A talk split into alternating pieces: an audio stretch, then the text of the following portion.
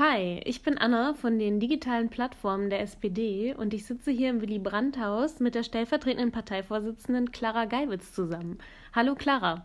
Hallo. Du hast dem Tagesspiegel ein Interview gegeben, wo du sagst, dass Saskia Esken, die zusammen mit Norbert Walter-Borjans Parteivorsitzende ist, von den Medien oder von JournalistInnen besonders hart beurteilt wird, weil sie eine Frau ist. Warum war dir das wichtig, das anzusprechen? Ich glaube, ein Punkt, der viele Frauen davon abhält, sich politisch zu engagieren, ist einfach die Gefahr oder die große Sorge, dass man dann ganz unfair Kritik ausgesetzt wird. Und wenn man sich die Kommentare unter zum Beispiel jetzt diesem Interview anschaut, dann sieht man, dass es ganz häufig auch ins Persönliche geht, auch die Frage, wie man aussieht, bewertet wird. Und mir ist ganz wichtig, dass Frauen Mut bekommen, sich politisch zu engagieren.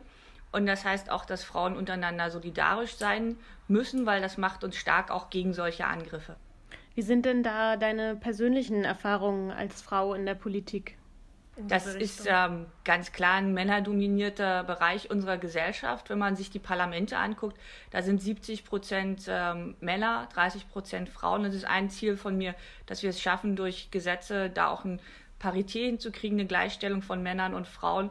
Und dass wir es schaffen, auch Frauen zu ermutigen, sich politisch einzubringen. Also du hast dich zum Beispiel in Brandenburg auch sehr für das Paritätgesetz eingesetzt, was ja jetzt auch Fakt ist, was gekommen ist, was ihr durchgebracht habt.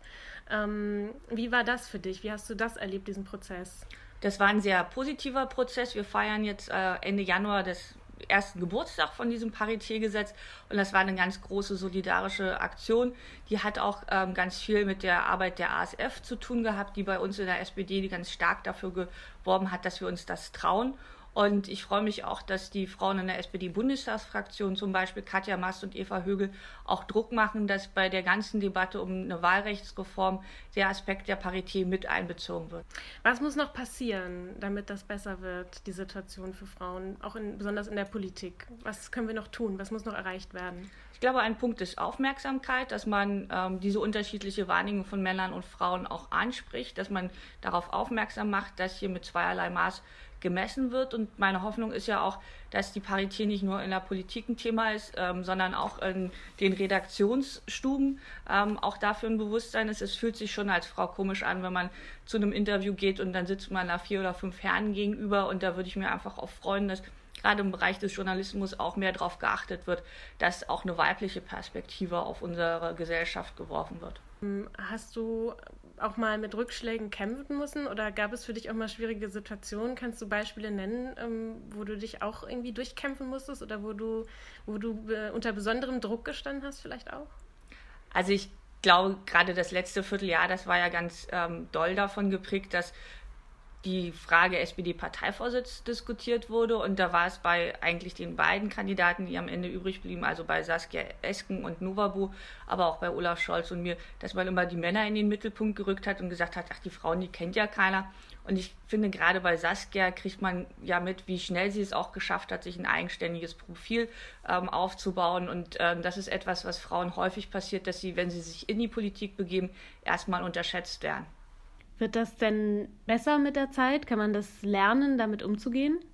Ich glaube, das Geheimnis zum Erfolg ist Netzwerken. Das ist etwas, was die Männer, glaube ich, so von klein auf an einfach kennen, dass man Buddies hat, die einen dann unterstützen. Und Andrea Nahles hat auf die Frage, was sie im Nachhinein anders machen würde, gesagt, es gibt bei Frauen nicht diese Art von Zitierkartell, also dass man sich gegenseitig lobt und den anderen gegenseitig auch nochmal beim Namen nennt. Und das ist etwas, was ich mir vorgenommen habe, seitdem ich politisch aktiv bin, dass ich auch wirklich Frauen fördere und unterstütze.